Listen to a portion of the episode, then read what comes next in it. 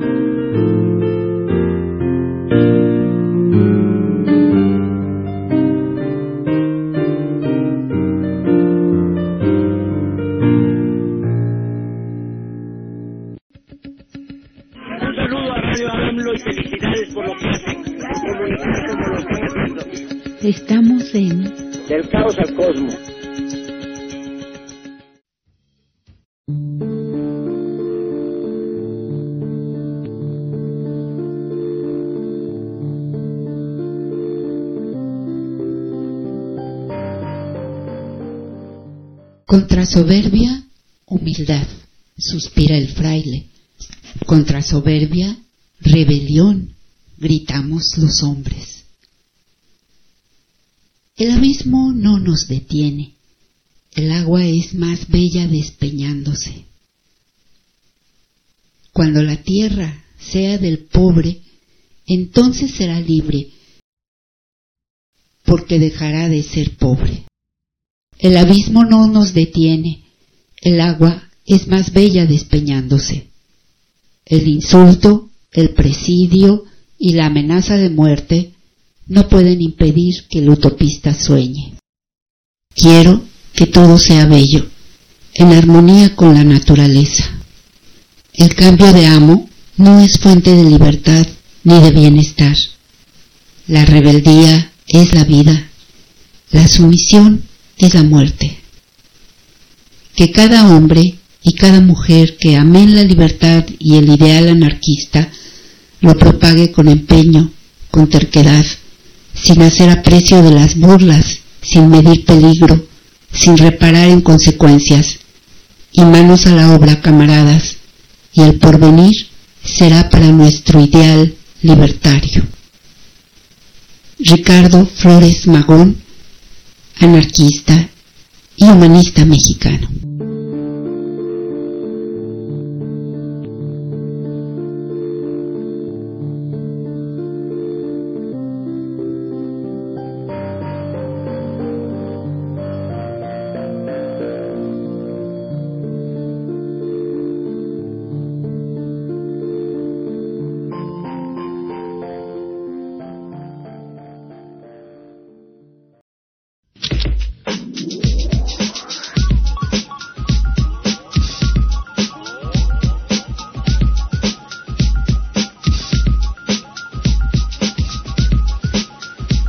Ser de izquierda en la actualidad, en nuestros tiempos, es ser honesto, es ser honesto. Ser de izquierda es ser honesto, pensar en el prójimo y actuar en consecuencia.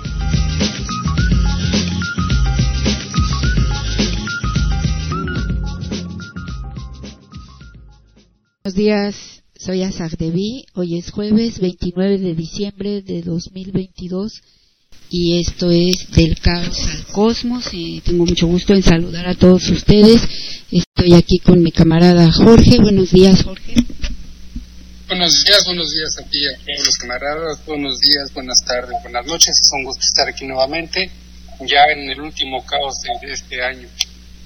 Y gracias a ti, Jorge, por estar con nosotros este último programa del año en el que estamos despidiendo al año. Yo en la mañana comentaba que eh, la sección de la mañanera de quién es quién en las noticias me parece que debería de enfocarse más en lo más importante de las fake news, pero ir a los medios, a los medios masivos, porque a veces lo hace solamente en lo que está ahí en el Twitter y ese tipo de cosas.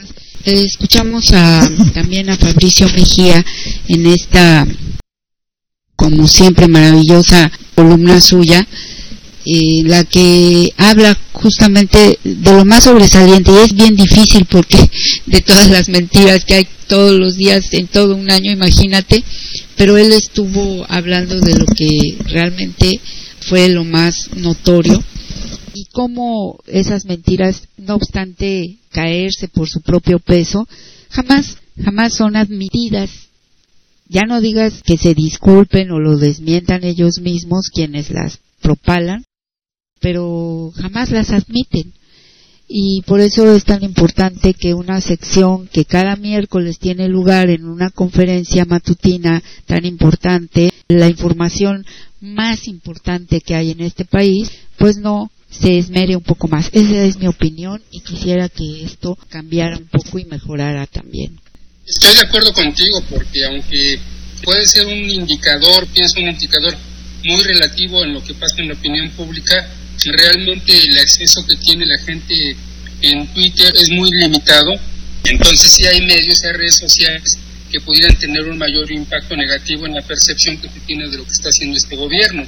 Yo pienso y seguimos dejando a un lado a este medio de comunicación familiar que es el WhatsApp, que también se puede convertir en un elemento de mucho riesgo para la confusión, para el engaño y para la mentira. Eh, si recordamos cuando salió el folletín ese del rey del cash, fue por WhatsApp donde se estuvo difundiendo de una manera muy intensa el PDF de esta cosa que hicieron y me parece no estamos dando todavía la importancia, eh, no estamos observando todavía cómo se, de la manera que se requiere lo que ocurre en esta en este medio de comunicación, que como yo lo he mencionado, eh, muchas veces no dudamos tanto de él porque recibimos los mensajes de la tía, del amigo, del pariente, y entonces le damos eh, por sentada una validez que muchas veces no tiene.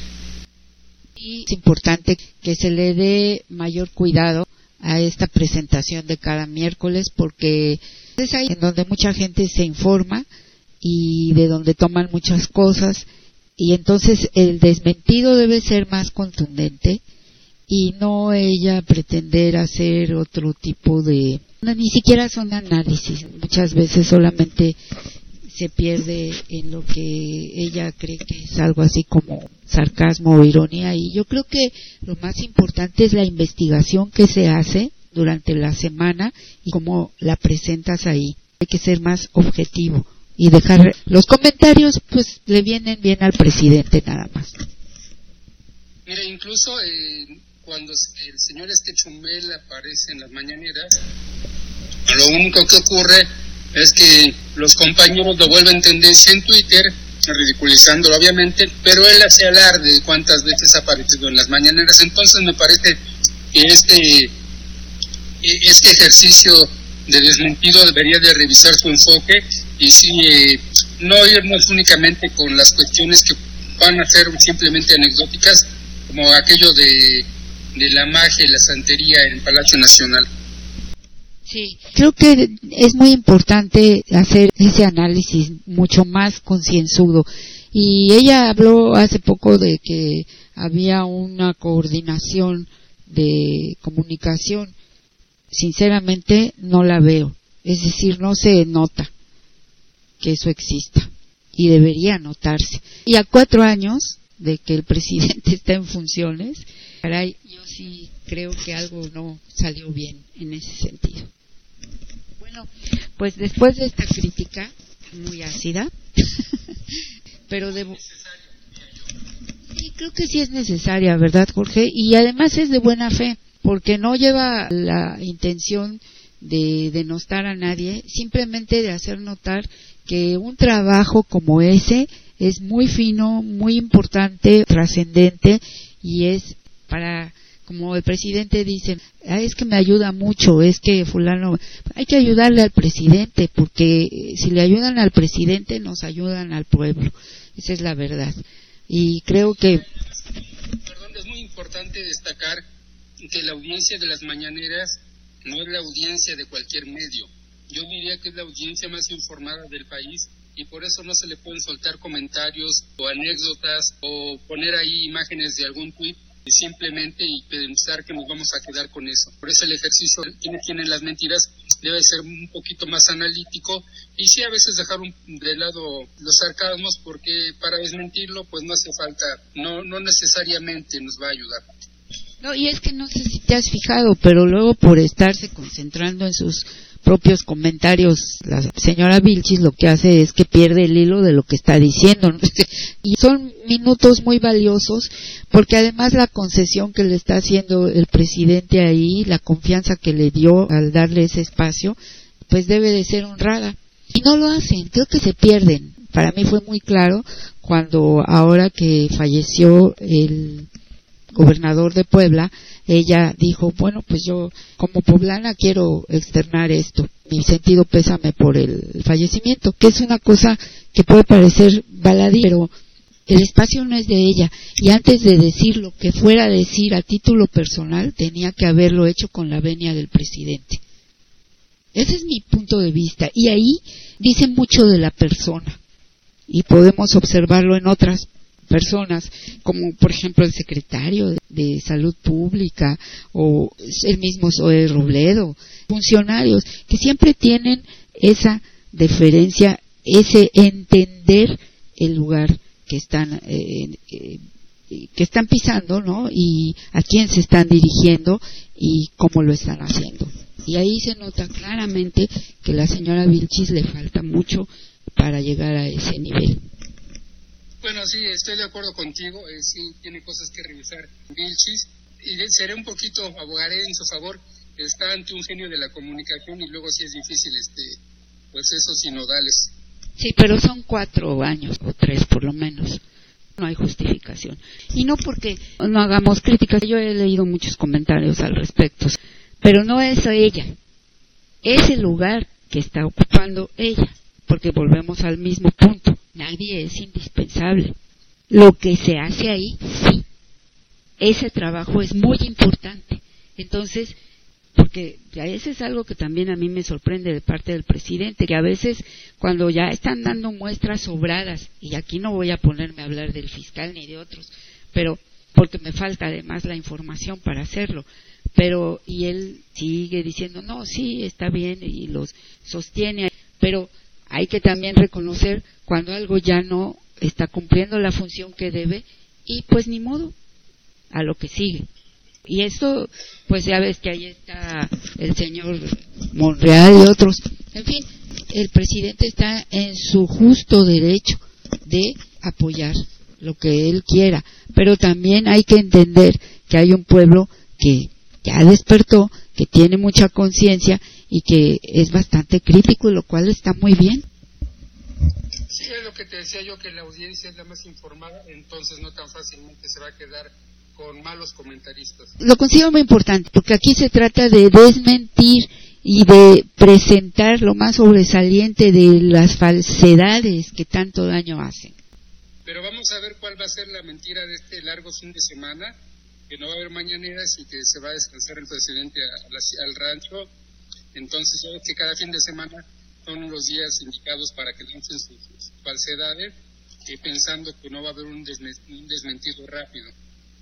Sí, yo me di cuenta que ya el periódico Reforma está contribuyendo a la campaña o precampaña de la doctora Claudia Sheinbaum.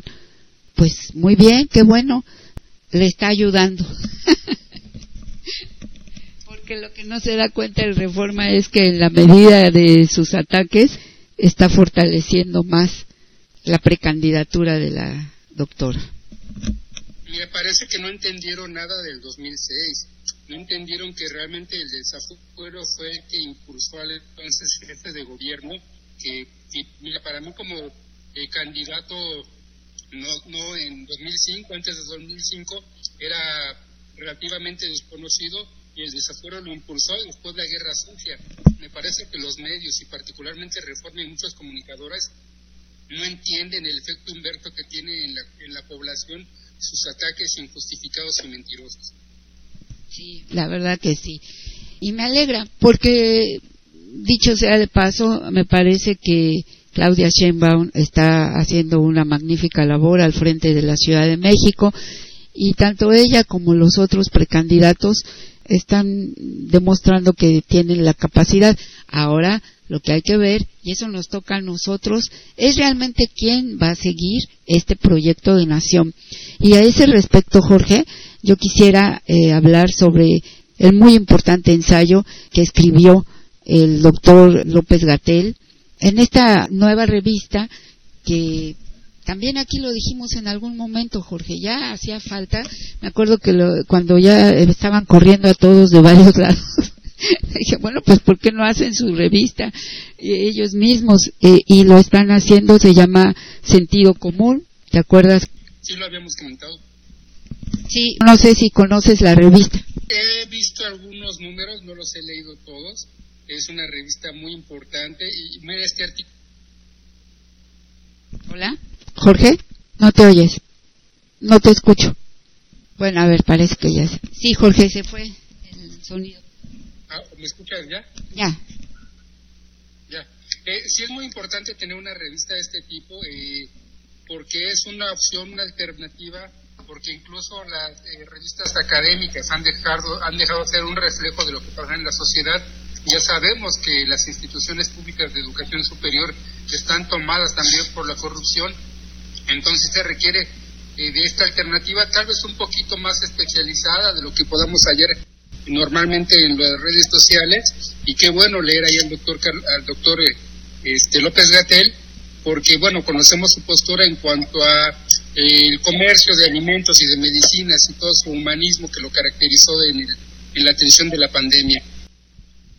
Sí, así es.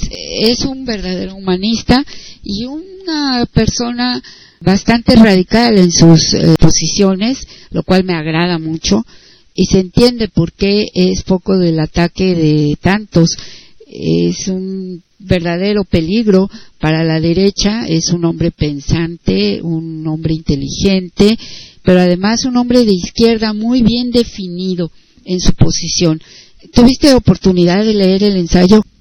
No, eh, te decía cuando me dejé escuchar que no lo pude localizar, nada más leí lo que tú comentabas pero sí es un ensayo que... ahí habla de cosas muy importantes porque está, ah, bueno, además de lo importante de estar bien informados de las cifras, porque eso a veces nos pone nerviosos, ¿no? Del COVID, ya sabes, con todo esto que se dice que en China ha repuntado y uno se pregunta, pero ¿cómo si ellos se vacunaron y en fin, pues ya no sabe uno qué está pasando allá y tampoco puede uno creer mucho en los medios eh, internacionales y también, sobre todo aquí estando en Estados Unidos, ellos siempre van en contra de los chinos, así que, pues quién sabe si no se exagera, pero las indicaciones, la información y todo lo que nos provee el doctor López Gatel siempre ha sido muy valioso para mantener nuestra salud mental a este respecto. Pero lo que me gustó mucho es este análisis que él hace, porque en este ensayo él no habla, no se refiere a la cuestión del COVID en particular, sino que él tituló Pérdida y recuperación de lo público en la salud y el bienestar. Y la rectoría de los gobiernos emanados de la voluntad popular sostiene la soberanía para establecer los equilibrios más convenientes entre las necesidades individuales y las colectivas. Y de este pensamiento, Jorge, él parte para hablar de, hace todo un recuento de cómo se fue deteriorando, no, no se fue deteriorando, de cómo fueron destruyendo nuestro sistema de salud en México. Primero cómo se instaura y después, pues digamos, tiene un, un apogeo y después va en declive, es, es más bien abandonado y finalmente se impulsan, tú sabes, los intereses de los grupos, de, la, de los privados y desde el propio gobierno se contribuye a la destrucción junto con los empresarios y todas estas fundaciones a destruir nuestro sistema de salud pero él se refiere a tres puntos importantes, el sistema de salud, la cuestión laboral y otras cosas sumamente importantes. Y él hace notar algo que también ya he dicho yo, porque a mí también me llama mucho la atención y me encantó encontrar esta resonancia en lo que dice el doctor. Dice, hay muchas manifestaciones, muchas movilizaciones alrededor de muchos temas, pero nunca he visto que nadie se movilice en favor de la salud. Y la salud está conectada directamente con la vida.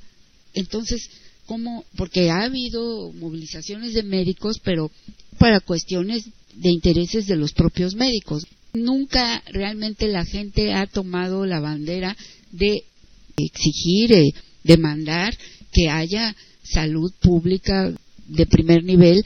Esto no fue así. Y sin embargo, el presidente López Obrador, sensible a esto, luchó desde el primer momento porque tuviéramos lo mejor en salud y lo sigue haciendo. Y ahora todavía tienen la desvergüenza de mandar a sus perros de ataque, ¿no? Estos medios para que confronten al presidente y de manera sarcástica le digan, y es cierto, ¿y cuándo vamos a tener el sistema de salud de Dinamarca?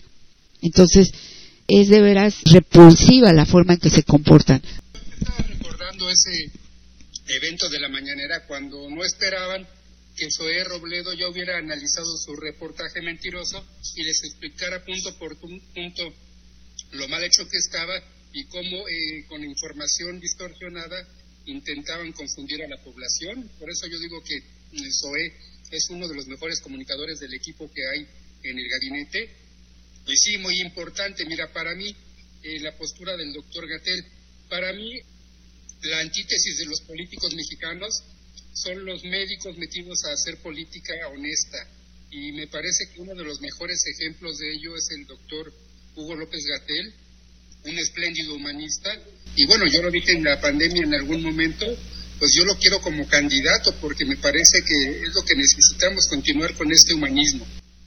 Sí, así es, Jorge. Él es un magnífico, yo creo que donde lo pongan, él hará honor a su desempeño. El problema es precisamente que él es tan de una pieza y tan radical que difícilmente este tipo de personas son pues no les gustan no les gusta a nadie sí porque él es muy claro y aquí está justamente además afortunadamente tiene una memoria privilegiada y es capaz de decirle como lo dijo en esta última mañanera este martes que le dijo, sí, usted ya van tres veces que pregunta lo mismo. no, que dice aquí lo mismo. Y yo, este, y le vuelvo a decir, ¿no? Eh, cuando alguien estaba hablando de la cuestión de la medicina natural y dijo que le había dicho el propio encargado de ese sector que había sido una, que era una simulación.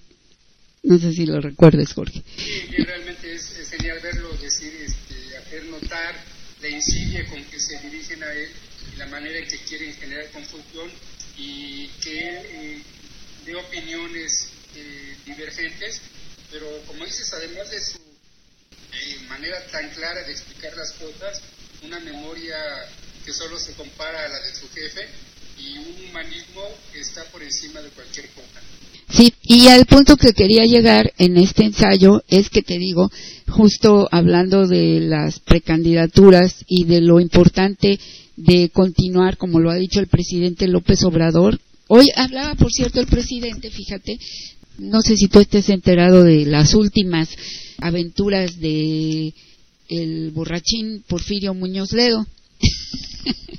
sí, ya, ya, el señor ya, ya pasó a ser un ¿Demandar a quién? al presidente, ante la Comisión Interamericana de Derechos Humanos o algo así. Ah, pues eso ha de ser, porque hoy se tocó el tema Muñoz Ledo y el presidente López Obrador recordó cómo Muñoz Ledo había sido abucheado en el Zócalo cuando porque dijo y yo realmente no me di cuenta de que esto podría ocurrir porque hace todo el relato de cómo Muñoz Ledo se enoja porque no le dan la candidatura, pero pues el que estaba fuerte era el Cuauhtémoc Cárdenas, y entonces finalmente acaba yéndose con Fox, ¿no? Y entonces dice, y luego cuando yo estuve en el Zócalo, en un meeting, lo invité, y, pero nunca me imaginé, y la gente lo abucheó. Dice, lo que quiere decir es que pues, la gente recuerda, la gente se da cuenta y la gente no perdona.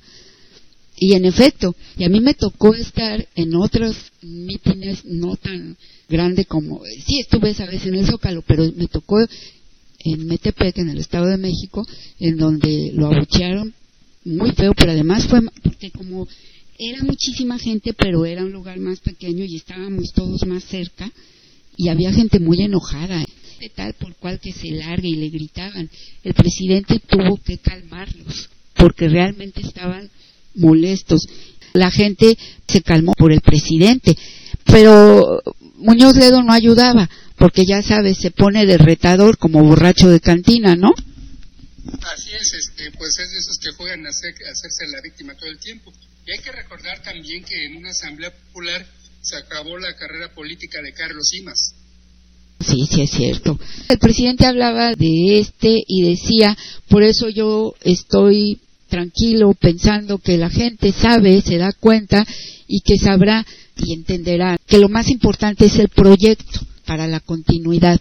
Y yo también espero eso, lo deseamos porque más allá de los apasionamientos por uno u otro candidato que pueda ser finalmente el candidato o la candidata a la presidencia de la República, hay que cuidar mucho las formas. Me sorprende la diputada, creo que es diputada Patricia Arismendi, porque le reclaman por los espectaculares que puso para apoyar a Claudia Sheinbaum ella dice que es legal y le refutan que es ilegal en una entrevista que dio en la radio, pero ella realmente perdió un poco los estribos.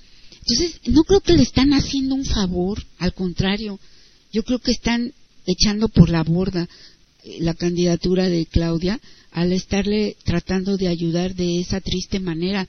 Y lo digo de veras con tristeza, es más, a mí me sorprende de Patricia Arismendi porque yo la tengo por una persona inteligente, y independientemente de que sea o no legal, que yo digo que no es ilegal, yo creo que están fuera del tiempo todavía. Pero el problema además es cómo están enfrentando esta avalancha en contra de ella. Entonces creo que aquí, o nuevamente, lo que no nos pueden hacer fuera, Jorge, a veces lo logran desde dentro. ¿Cómo ves? De acuerdo. Mira, desafortunadamente el régimen totalitario que vivimos durante tanto tiempo nos llevó a generar una armazón jurídica muy, muy ridícula para evitar que quien detentara el poder pudiera influir de una manera negativa en, la gente o inducir posiciones políticas. Ahora que el régimen ha cambiado, vemos que, esta legislación es excesiva, es abusiva, incluso mismos candidatos de Morena, no podemos decir que son candidatos porque entonces caemos en una ilegalidad, tenemos que inventarnos figuras como coordinadores, este, de, coordinadores eh, de la defensa del movimiento de regeneración o cosas por el estilo. Yo estoy de acuerdo en que aunque no sea ilegal, sí considero que es fuera de tiempo. Esto, esto puede generar un desgaste innecesario de la figura de los candidatos y además está generando muchos roces en los simpatizantes de, todos ellos, cosa que tampoco nos, nos conviene. Y como tú bien lo dices, lo que no pueden hacer desde afuera lo estamos haciendo al interior. Yo he visto a gente que, simpatizante de algunos de los candidatos, haciendo ataques que realmente son dignos de, de la derecha, de la manera tan asquerosa que se atacan. Entonces, ojalá realmente los candidatos, los aspirantes, hagan un llamado a sus simpatizantes para que se comporten con más cordura. Eh, ya vimos que no van a detener las campañas anticipadas, está bien, están en su derecho, no es ilegal, pero ojalá lo hagan de una manera más inteligente, no se dejen llevar por los apasionamientos, lo hagan con mucho respeto y para mí la mejor campaña es seguir difundiendo cómo cumplen con sus responsabilidades, seguir difundiendo sus acciones de gobierno o de la responsabilidad que ocupen en este momento y eso habla más que cualquier campaña o cualquier espectacular. Sabemos que va a ser muy importante el conocimiento que se tenga en todos los estados de cada uno de ellos, pero también para eso yo considero tenemos tiempo suficiente. El año electoral para las elecciones federales empieza hasta eh, de aquí a 10 meses, entonces esta batalla está dando ya eh, descarnizada por la candidatura me parece innecesaria.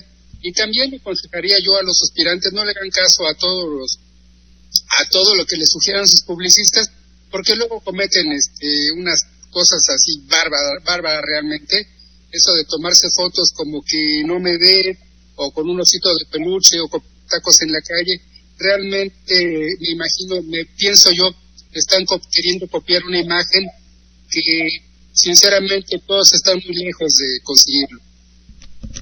Sí, desde luego. Y vuelvo al ensayo del doctor López Gatel, Jorge. después de recomendarles a todos que se tomen el tiempo para leerlo, porque en realidad hace un muy buen, una buena descripción de cómo se deterioró y en qué estado estaba el sistema de salud, cómo se ha estado tratando de arreglar. Al final de su ensayo, él dice lo siguiente, justamente esta situación que les comentaba, dice, llama la atención la ausencia de movimientos sociales que luchan por el derecho a la salud, siendo que la salud es una de las mayores necesidades directamente conectada con la vida. Entonces, ya al terminar, dice, termino con algunas ideas muy básicas y fuera del ámbito de la salud sobre lo que podría ocurrir en 2024, Jorge. Esto me pareció bien interesante.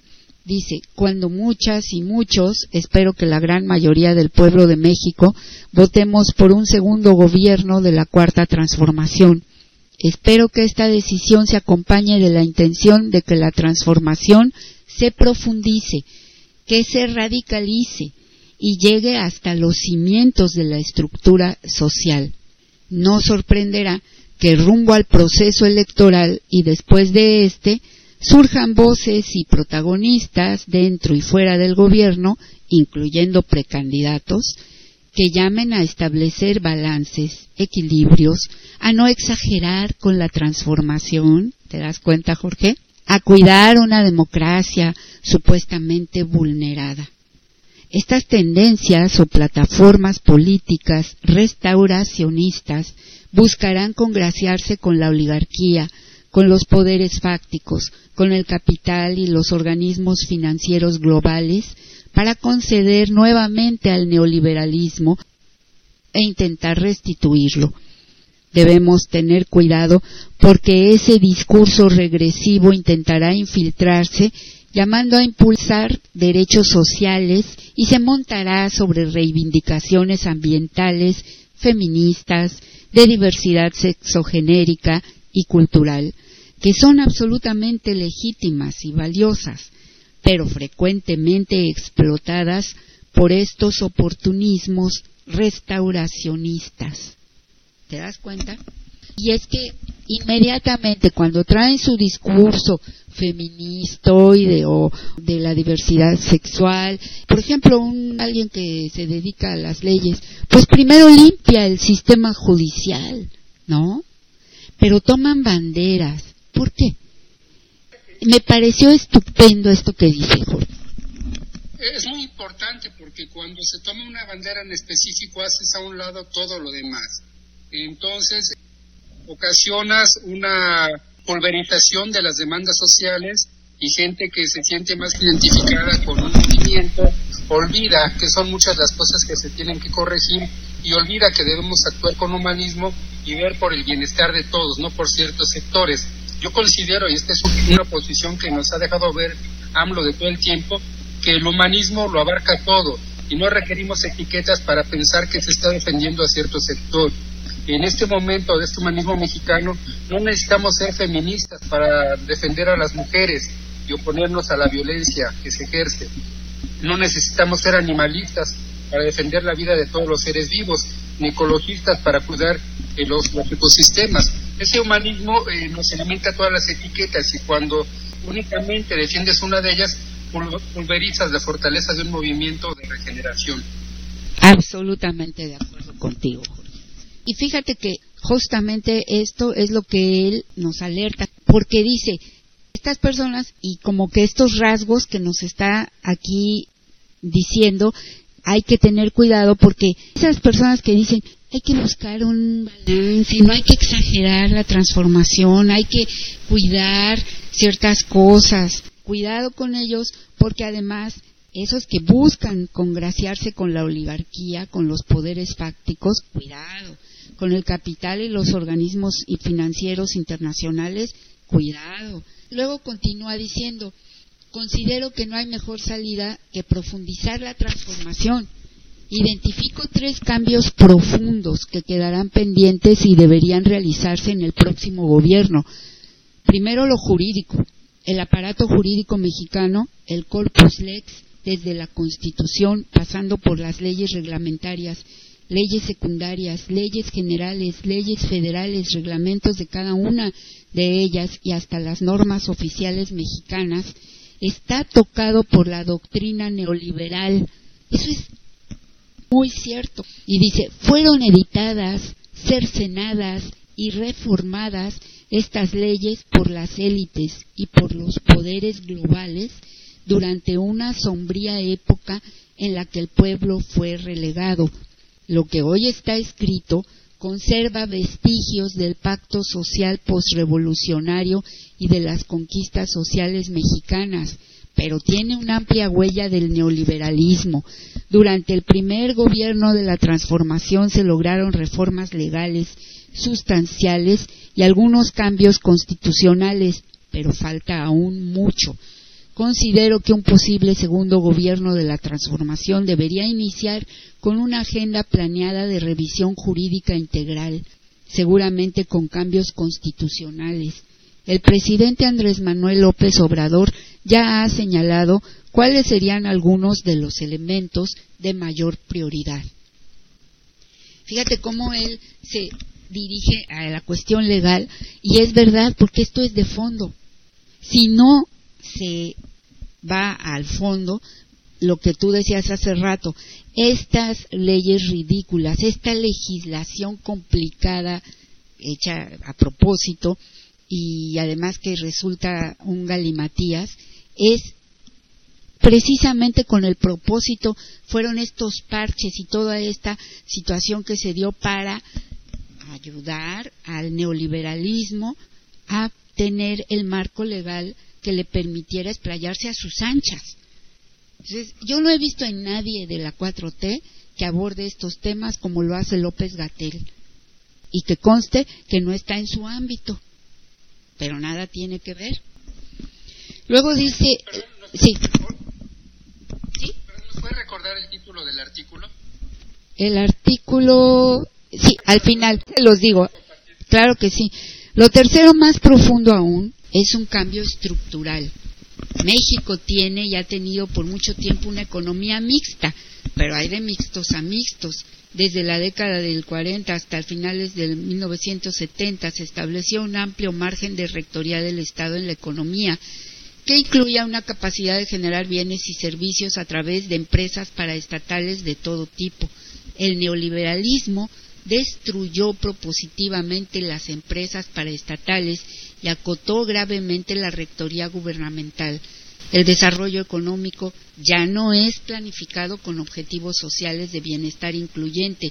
Su dinámica supuestamente se basa en el libre mercado, pero en la práctica es manipulado facciosamente por la corrupción que inducen grupos de interés privados nacionales y extranjeros. Al final, la oferta real de productos y servicios y la distribución de la riqueza reflejan los equilibrios internos del poder económico y no las necesidades y demandas históricamente insatisfechas de las grandes mayorías. También dijo una transformación estructural requerirá pactos fundacionales en los que el modelo de producción no se limita a grandes empresas y en el que se logre reducir la dependencia del mercado global. Es preciso recuperar soberanía alimentaria, tecnológica, científica y cultural, apostar por sistemas locales de producción y economías sociales y solidarias.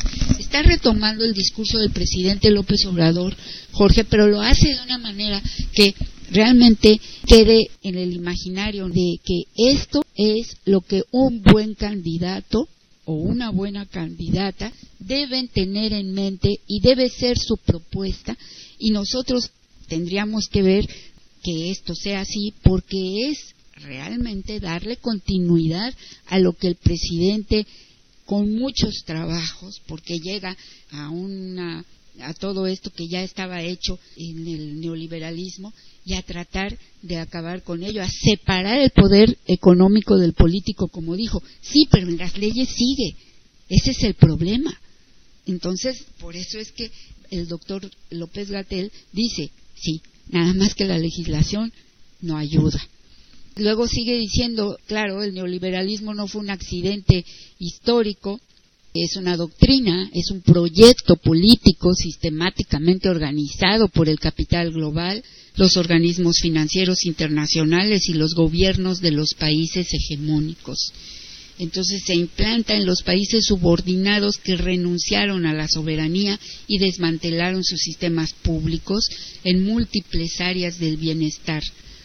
Revertir los estragos de este desvarío requiere un trabajo coherente y consistente en el mediano y largo plazos. Y lograrlo depende de la conciencia de nuestros pueblos y de su capacidad para organizarse y movilizarse por sus derechos los gobiernos como el que actualmente está en el poder en México debemos siempre tener claro el mandato popular y nuestra encomienda, que no es otra que promover, proteger y defender el interés público. Eh, me pareció estupendo esto que nos recuerda el doctor López Gatel en este ensayo de la revista Sentido Común que se llama Pérdida y recuperación de lo público en la salud y el bienestar en el que, como les comento, bueno, al final hace esta acotación ya sale de la esfera de la salud pública, Jorge. Es un documento importantísimo en estos momentos. yo lo recomendaría a todos los aspirantes que lo leyeran porque incluso desde mi punto de vista puede convertirse en una plataforma de gobierno para la continuidad de la regeneración nacional.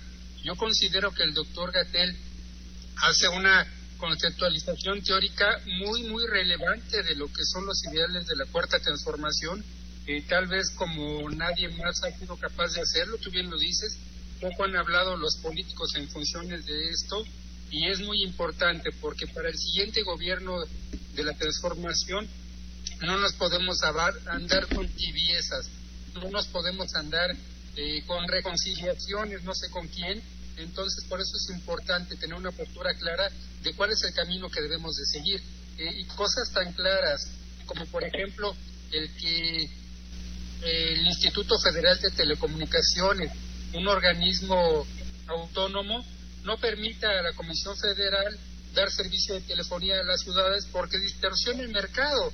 O sea, siguen, siguen queriendo eh, ser los dueños del mercado y que la gente eh, con menores recursos o que quiere eh, tener un servicio eh, dado por el Estado no lo puede hacer porque el mercado se ve afectado.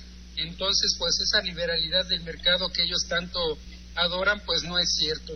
Lo mismo ocurre ahora, por ejemplo, con el cabotaje en el aeropuerto Felipe Ángeles. Sabemos que las aerolíneas no se quieren ir al Felipe Ángeles porque las aerolíneas pertenecen a gente de la oligarquía que se ha habido afectada eh, de múltiples maneras por la pérdida de negocios entonces están queriendo descarrilar el aeropuerto. Y para evitar esto, se está pensando permitir a las compañías europeas y norteamericanas de los Estados Unidos operar eh, este, vuelos comerciales al interior del país, pero resulta que a estos señores les espanta porque se estaría vulnerando la, la, eh, la soberanía del país. Nuevamente estamos viendo que solo les importa, importa la soberanía y la libertad de mercado cuando no se, se ven afectados. Son estas cosas las que han sido distorsionadas por este marco jurídico tan complicado y que, como bien lo dice el doctor en este ensayo, debemos revisar desde la Constitución misma hasta las normas oficiales, porque todo está hecho con un pensamiento neoliberal. Así es, esto justamente es, como lo dijiste al principio, para mí una plataforma importante que deberían de tomar en cuenta quienes aspiren a, desde el movimiento de regeneración nacional, seguir gobernando a este país y cumplir con lo que el pueblo demanda, que es eso, es lo que queremos, que haya continuidad, que se dé continuidad al proyecto de nación del presidente López Obrador. Y esto que decías sobre las telefonías, me dio mucho coraje cuando escuché al presidente López Obrador que dijo, no nos dejaron poner el Internet, solo nos dieron la concesión en ciertos lugares. Y yo dije, ah, pues ahora resulta que los que dan concesiones son ellos. ¿Qué no era al revés? ¿Qué no el gobierno es quien da las concesiones? El espacio es nuestro, es de la nación. Pero yo creo que el presidente ni se dio cuenta de que lo dijo, pero así lo dijo o lo diría irónicamente, nos dieron la concesión. parece que en términos legales así es porque la concesión la daría el IFT a la Comisión Federal, entonces este, es el encargado de administrar eh, los bienes públicos, en este caso el espacio para la radiodifusión. Entonces sí es un enredo que hay que revisar porque sí están todos los organismos autónomos. Imagínate que el IFE o el INE que nos dice cuándo un gobernante puede informar o no.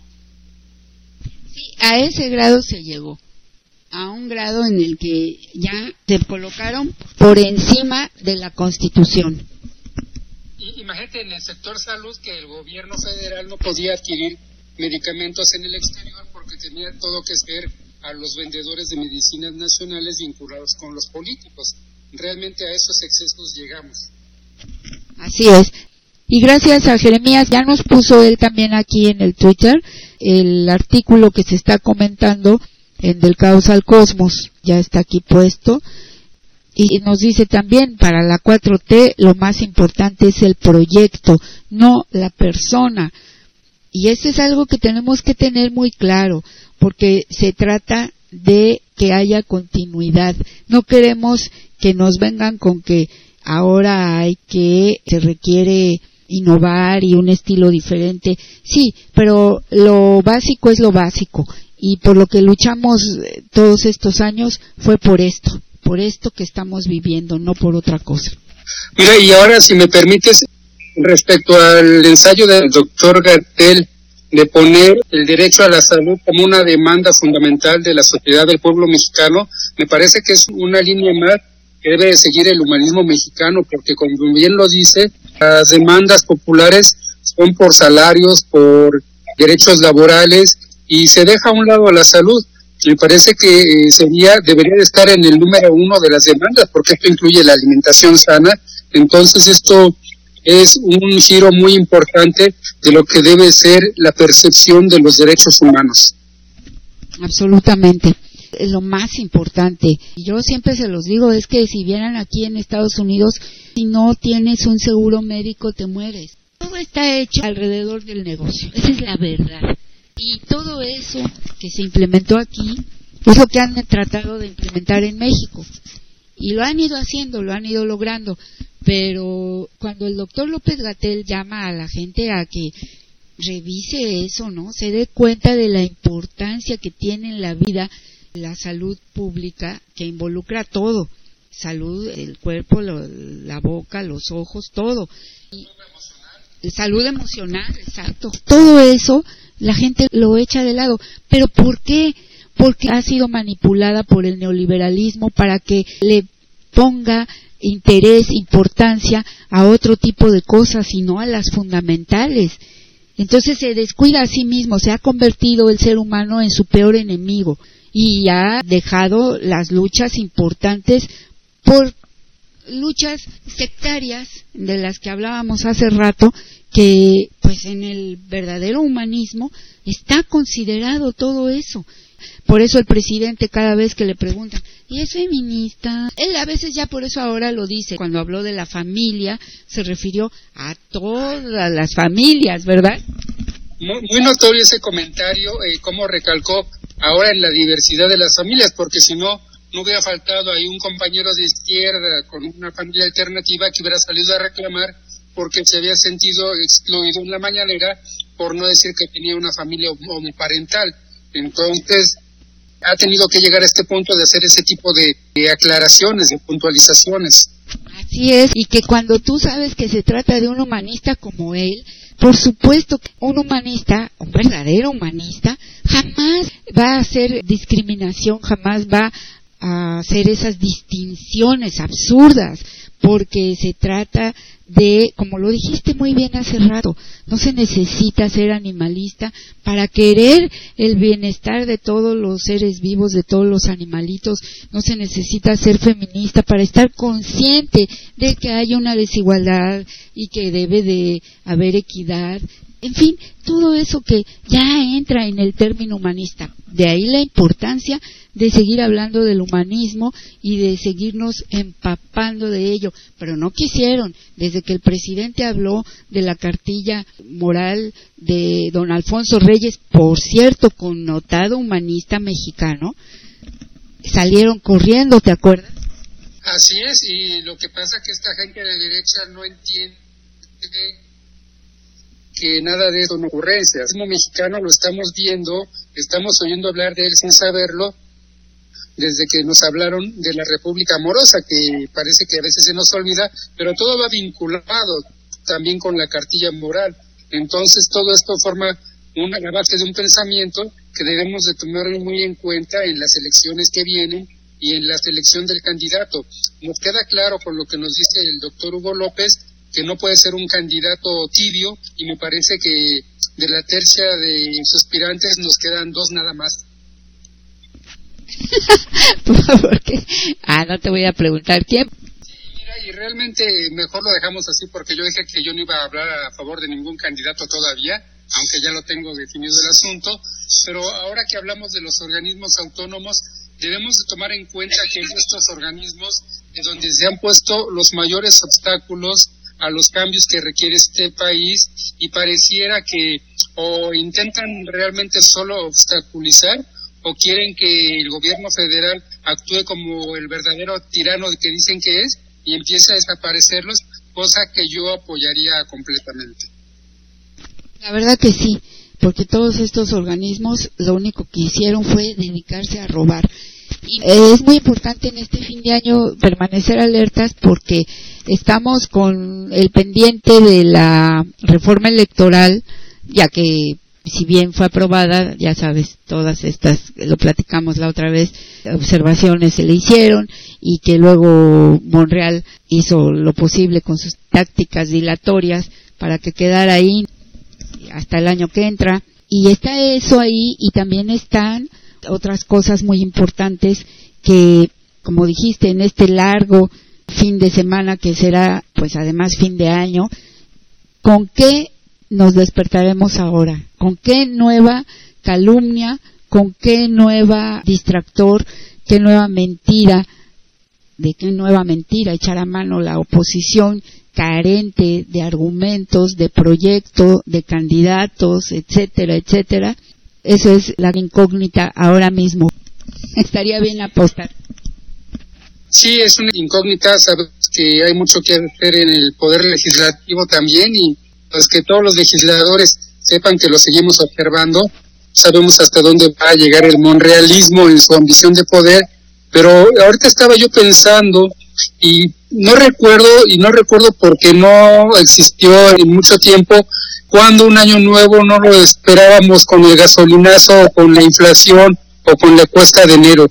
Realmente este es un punto que debemos de valorar y darnos cuenta qué es lo que estamos viviendo y para aquellos que todavía siguen diciendo que todo está mal y que no pasa nada, hay que valorar en todo esto para darnos cuenta que estamos eh, siendo testigos y partícipes de un cambio de dimensiones históricas. Así es, con un salario mínimo a más del doble de lo que estaba en cuatro años. Es un récord, es un récord Guinness realmente. Pero fíjate que la gente fácilmente se acostumbra a lo bueno porque decías, ya no tenemos que vivir en la zozobra de un gasolinazo o con qué impuesto nos van a salir. El año nuevo, fíjate, estábamos diciendo ahora con qué calumnia va a salir la oposición, porque ya no tenemos que preocuparnos de ser tomados por asalto en el nuevo año y de sufrir los embates de la economía en contra de nosotros y el apriétense el cinturón, porque siempre era así, porque no había esta austeridad republicana.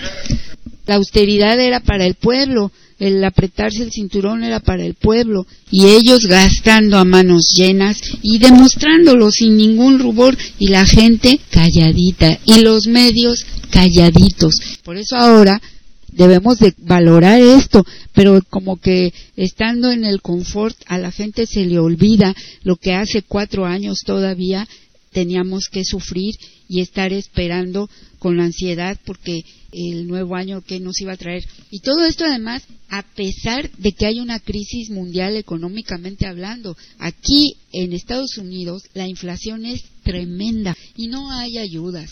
Todos los subsidios que estuvieron dando a la gasolina y todo fue durante las elecciones, inmediatamente lo quitaron. Es que es de veras muy ridículo que no quieran ver una realidad que además tiene tan cerca. A mí me sigue sorprendiendo la cantidad de gente que quiere ingresar a este país sin saber lo que realmente les espera. Esa es otra de las cosas.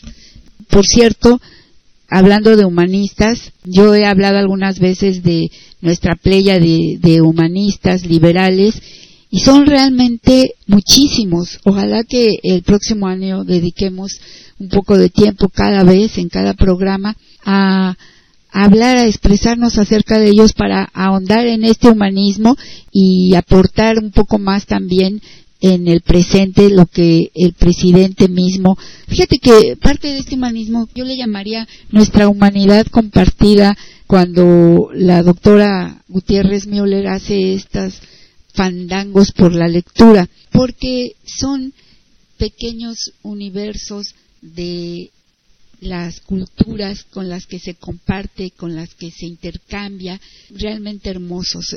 Y esto en lo que ayuda es a que los más jóvenes comiencen a tener esta disposición hacia, hacia la lectura, hacia las artes, hacia, hacia el otro, finalmente, Jorge. Sí, es muy importante porque eh, sabemos que este humanismo mexicano y este cambio político que estamos viviendo no debe dejar a un lado esta manifestación humana que son las artes, la lectura, la música eh, y bueno, sin ser funcionario de gobierno, la doctora Gutiérrez está haciendo una labor importantísima, no solo con los pandangos, sino también con la recuperación de piezas arqueológicas. Estamos viendo cómo se pone también en la mesa todo este acervo cultural y toda esta todo este orgullo por los antecedentes por los orígenes culturales de México que también hay que ser sinceros habíamos dejado a un lado y se estaba perdiendo parte muy importante de la sociedad que parecía que eh, sus antecedentes históricos no iban más allá de la última película de Disney. En efecto, es muy grave esto porque esa es una forma en la que también el neoliberalismo ha sentado sus reales a través de la culturación, de despojarnos realmente de lo que es nuestra verdadera cultura, tan rica, tan profunda, por cosas intrascendentes y, dice César, buen día camaradas, ¿será que estemos listos o maduros para en el próximo sexenio modificar leyes injustas como lo de Internet y otros más? Porque necesitamos respaldarlas con las manifestaciones a favor. Estoy de acuerdo, Jorge, lo que dice César es muy importante, ¿no crees? Muy, muy importante y qué bueno que lo menciona César, porque yo considero que ya el derecho a la información y por tanto el derecho a, Internet debemos de considerarlo como un derecho humano. En, en, esta actualidad que estamos viviendo, no podemos considerar que alguien tenga o goce pleno de sus derechos si no tiene acceso a la información que solo nos da el Internet y por esto es tan importante la labor que se está haciendo en el país para que el Internet llegue a todos. Eso es algo que también, eh, de lo que poco se habla, que también está siendo de ahí de alguna manera obstaculizado por la IFT, pero el, gobierno está avanzando y esperemos que esto sea una realidad al terminar el sexenio, porque esto nos permitirá de una manera más efectiva la guerra sucia y las mentiras, las noticias falsas, que eh, estamos claros de que el año que viene se van a tratar de una manera muy, muy fuerte, atacando no solo a quien está ejerciendo el gobierno en estos momentos, sino también a los posibles candidatos. Exactamente. Y sí, retomo lo que dice César, porque necesitamos respaldarlas con las manifestaciones a favor. Ya nos quedó claro que la calle es nuestra, que tenemos que retomarla, que no podemos ceder más espacios a la derecha, porque ellos se han ido, eso es lo que hace la derecha, se adueña de todo, hasta del discurso y lo hemos visto, pues no, ya ponían las canciones del pueblo unido jamás será vencido. bueno, pero son capaces de decir que ese es un himno de ellos. Esto es bien importante. No podemos dejar solo al presidente, no podemos dejar solo a quien continúe esta cuarta transformación.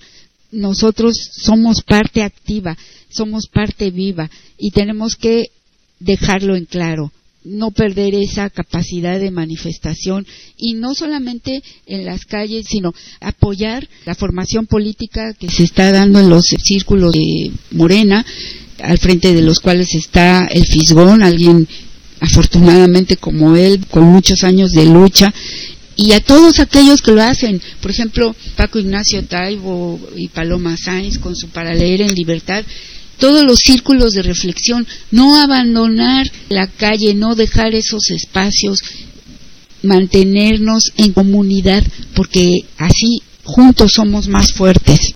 Así es, es muy importante y también por eso es importante lo que tú acabas de mencionar, de dedicarle un espacio aquí en el caos a hablar de los liberales mexicanos, porque sabemos que todo esto es lo que nos ha conformado como nación y tenemos que recuperarlos, tenemos que recuperar ese pensamiento humanista y, ¿por qué no?, el pensamiento anarquista de los Flores Magón. Claro que sí, ese radicalismo suyo es ejemplar en el sentido de su entereza, de su no perder jamás ese humanismo a pesar de haber sido tan golpeados, tan perseguidos, tan poco comprendidos en todo caso, incluso por sus pares en ese momento histórico que les tocó vivir. Y dice Jeremías, recurrieron al discurso de la libertad de comercio, les reconocieron derechos humanos a las empresas, dejando a las personas de lado. Qué verdad. Así es, porque ahora parece ser que son más importantes el mantener un negocio que los daños que se puedan estar ocasionando a las personas o al entorno. Así es, es que es absurdo. Ahora resulta que esos derechos son más importantes que los derechos de las personas. Y, y lo peor es que esto se normaliza, se ve como normal, como natural. Es como cuando en la jornada, sobre todo, digo, porque yo no voy a leer otro mugre periódico, aún ahí le llaman presidenta a la usurpadora que está en Perú ahora mismo. Entonces, a mí me parece que no se debe normalizar a través de las palabras estos actos de barbarie. ¿Qué piensas, Jorge? Hay que ser muy cuidadosos porque es muy fácil caer en este tipo de situaciones, no por cumplir una labor informativa o por guardar ciertas formas podemos caer en el juego de utilizar términos que son del todo inadecuados. Hay que reconocer lo que está ocurriendo ahí y así como Fecal nunca lo hemos dejado de, referirnos a él como un usurpador, hay que poner las cosas en su sitio. Así es, yo no digo que le digan la dictadora o la carnicera o cuántos epítetos le quedan, pero que no le digan presidenta, es que no lo es. El presidente de puesto es Pedro Castillo y lo hicieron en la más absoluta ilegalidad y además pisoteando al pueblo y además han estado asesinando gente. No puedes normalizar una cosa tan agraviante como esa. Todos los medios lo hacen. Ah, ya no es el presidente Castillo, ahora es la presidenta, no sé cómo se llama, esa fulana, y no me importa saberlo. Dice César, imagínense en el discurso derechoso la canción de la internacional. sí, pues imagínatelo, pero son capaces, ¿no? Son capaces de eso y más, este, y se adueñan de todo, del discurso, de las formas, del vestir, eh, de los espacios públicos, del sistema de radiodifusión que no ha soltado. Se van colando como mala hierba y es muy difícil arrancarlos, más aún cuando quien dirige una de estas instituciones tan importante como lo es en estos momentos los medios públicos de comunicación, no ha tenido, no sé si las condiciones o el valor para sacar de estos lugares a la mala hierba siguen ahí arraigados, difundiendo sus mentiras o su odio, como si aquí no hubiera pasado nada. Así es, realmente es mucho lo que hay que hacer todavía, mucho lo que sigue y es el último programa del año, estamos despidiéndonos, estamos tratando de pues de tener eh, esperanza, no perder jamás eso, el buen talante, el sentido del humor, el sentido de la vida, del amor, de todo lo que es importante, realmente importante. Y fíjate que una de las cosas más importantes es el tiempo, es nuestro tiempo, es nuestro aquí y en este momento, y no el dinero, no la lucha encarnizada por cargos, todo se ha hecho en este mundo neoliberal una competencia encarnizada, un avasallamiento del otro, un culto a la meritocracia. Y se ha olvidado lo fundamental. Y lo fundamental es el ser humano en sí, el ser humano, la esperanza. No sé, ¿qué valorarías tú, Jorge, en estos momentos? Para mí es muy importante que estamos llegando a este fin de año con una cuarta, con un gobierno de regeneración. Yo lo veo ahora consolidado. Sabemos que son muchas cosas que todavía tenemos que corregir, particularmente en lo que corresponde al Poder Judicial, a todo el marco jurídico, pero sabemos que hay pueblo para eso y para más. Lo importante es que no nos dejemos avasallar por los odiadores. Y este movimiento desde el 2006 lo hemos hecho con mucho ingenio, con fiesta, con música, con poesía, con manifestaciones culturales, y es lo que no debemos de perder de vista. El cambio no debe de ser solo en las formas políticas, el cambio debe de ser esa revolución de las conciencias por la que por la que hemos luchado todo este tiempo y estar todos los días conscientes de saber que esta lucha no es como se nos ha dicho mucho tiempo, la lucha no es por cargos, la lucha es por hacer este un país mejor para todos y donde todos tengamos lugar, donde todos tengamos eh, garantizados el ejercicio pleno de todos los derechos y volvamos al derecho de la salud como eh, fundamental. Y esta lucha todavía tiene mucho que eh, hay mucho que hacer por delante nos va a demandar todavía mucho mucho tiempo mucho esfuerzo pero estos espacios de comunicación nos dan fortaleza y nos ayudan a mantener firme esa convicción de cambio y estoy seguro que se vienen tiempos mejores. y este gobierno que le quedan dos años va a ser solamente el cimiento de una nueva república, de un nuevo gobierno, de una nueva nación que se está ganando o está recuperando reconocimiento y respeto a nivel internacional.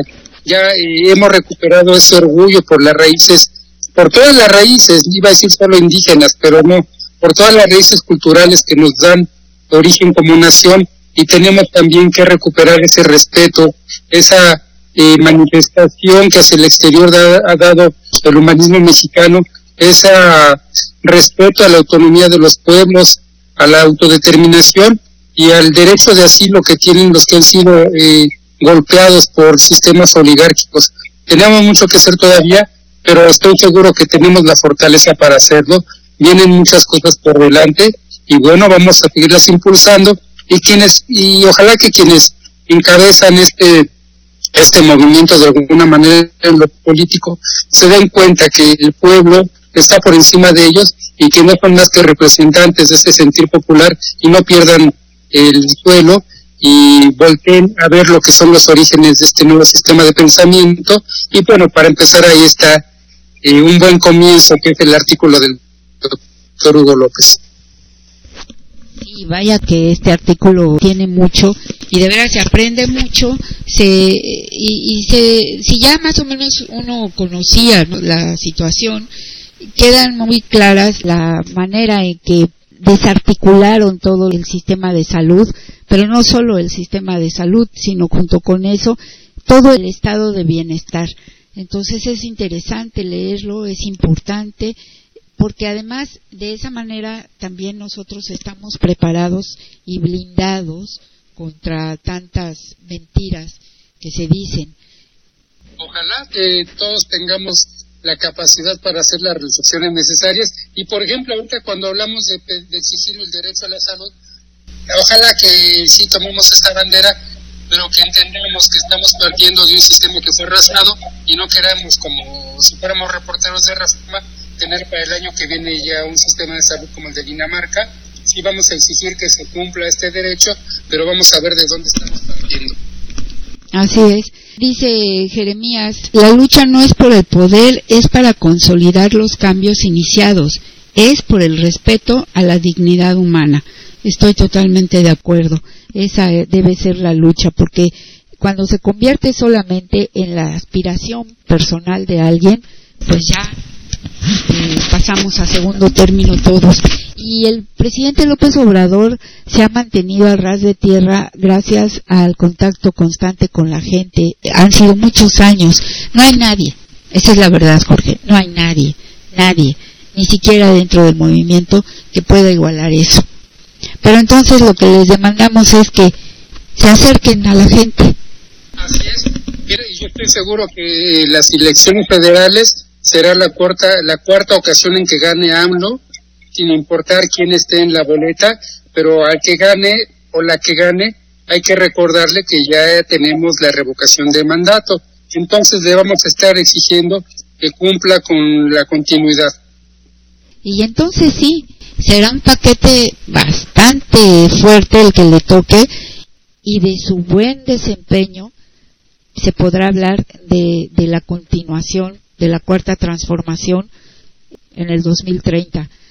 Es un paquete muy grande, realmente una encomienda muy delicada, muy fina, grandiosa, hará historia también, entonces ojalá que tenga también el tamaño moral para ocupar ese cargo. Así es, y yo espero que quien, independientemente de quien lo ocupe, se sumen todos, porque todos son piezas importantes, todos tienen una función que cumplir, deben de tener la humildad para reconocer que no serán el candidato o la candidato, pero sí que se sumen porque este gobierno, el segundo gobierno de la regeneración, los necesita, nos necesita a todos, no hay indispensables, pero ninguno está de más.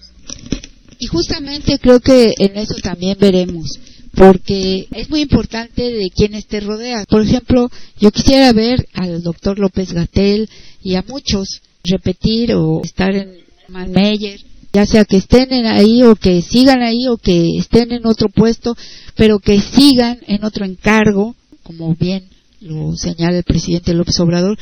Pero es muy importante, eso también te habla de una continuidad. Y no dudo que haya gente que no conocemos que sea también muy capaz, pero nosotros tenemos que darle continuidad a un proyecto y no podemos arriesgar en la cuestión de la improvisación o porque quieran quedar bien o llevar a su equipo de su confianza. Ni siquiera el presidente López Obrador hizo eso. Y es la verdad, es decir, desde luego confió en quienes depositó cargos tan importantes como las secretarías, etcétera. Algunos han hecho honor a ello, otros francamente no, pero yo creo que aquí todos queremos ver en este equipo también cristalizada la continuidad o estoy siendo demasiado estatista, no sé. No, yo pienso que finalmente la continuidad está en el pueblo y va a ser el que exija que ese nuevo gabinete que conforme quien gane la elección, porque sabemos que Morena va a ganar, sabemos que va a exigir que ese gabinete un gabinete pensado para seguir eh, este camino de, de la regeneración, pero además tenemos la ventaja de que ha sido un sexenio que ha permitido formar gente nueva y no como el inicio de este sexenio, realmente no teníamos, no sabíamos si contábamos con la gente suficiente para ejercer el gobierno, para ejercer tantos gobiernos locales, me parece que algo bueno en cuanto a formación debe de quedar después de este sexenio. Así es, Jorge. Muchas gracias a todos por habernos escuchado el día de hoy. Ha sido un placer estar con ustedes compartiendo estos últimos días del año 2022. Deseamos sinceramente con todo el corazón que sea un mejor año este que viene para todos, que termine el absurdo de la guerra, que se negocie, que haya pulcritud en quienes tienen a su cargo en las Naciones Unidas realmente hagan algo porque no han hecho nada y que además se controle la pandemia, la inflación y sobre todo que sea un año que nos traiga felicidad, salud, mayor bienestar y mayor conciencia. Sí, estamos seguros de que va a ser un mejor año, tenemos muchas cosas en puerta, este desarrollo que estamos viendo en el sureste, eh, vamos a empezar a ver los resultados, entonces va a ser un año en, esa parte muy positivo y ojalá eh, pues estas partes que tú nos mencionas también veamos una solución, ojalá el señor Jorge Bergoglio y los demás convocados a intervenir a favor de la paz en esta guerra en Europa, dejen a un lado su soberbia y atiendan al llamado que se hace desde México por el bien de la humanidad. Así es, Jorge, muchas gracias. Y les deseamos a todos nuestros camaradas que tengan salud, paz, bienestar, felicidad. Desde luego, la cuestión material es importante, pero cuando existe armonía en nuestra vida, eso es parte de la armonía y ahí llega. Así es, todo es mucho más llevadero si tenemos esa paz interior y bueno, y ojalá que quienes festejan estas fechas, yo lo decía la semana pasada, lo repito, también se den un espacio para, para esa reflexión y pues aquí estamos para seguir dando esta pequeña talla por la información y la reflexión y nos seguiremos escuchando, espero yo. Yo también espero que sí. Generalmente tomo una semana o dos y, esta vez voy a viajar y tal vez no voy a poder estar. También hay que renovarnos. ¿Y qué tal si no? Bueno, el presidente ya creo ni puso su canción esa del año viejo. Pero aquí está la versión original de Tony Camargo. Me parece que esa es la original, o no sé si hay otra, francamente. Pero es muy vieja esta que encontré por lo que vi estaba yo leyendo y sí, lo vamos a poner un poquito de musiquita y nos despedimos. Claro que sí, es una buena manera. El día empezó eh, hoy el caos al cosmos empezó muy festivo y va a terminar muy festivo y qué bueno porque si algo ha caracterizado a este movimiento es la sonrisa. Claro, la alegría. Muchas gracias, tengan un saludable y feliz fin de año y un año nuevo lleno de bendiciones para todos ustedes y sus muy apreciadas familias. Jorge, lo mismo para ti y muchas gracias por estar con nosotros.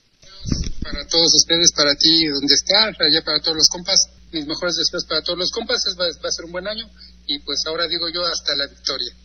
Hasta la victoria siempre.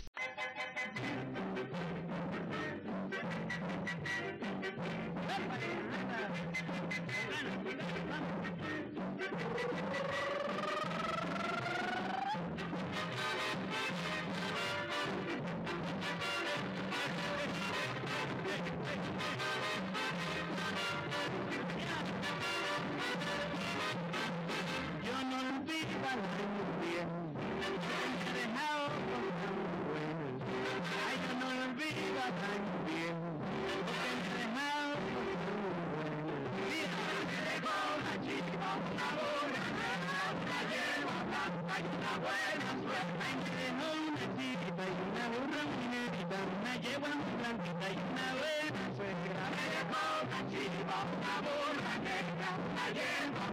una buena,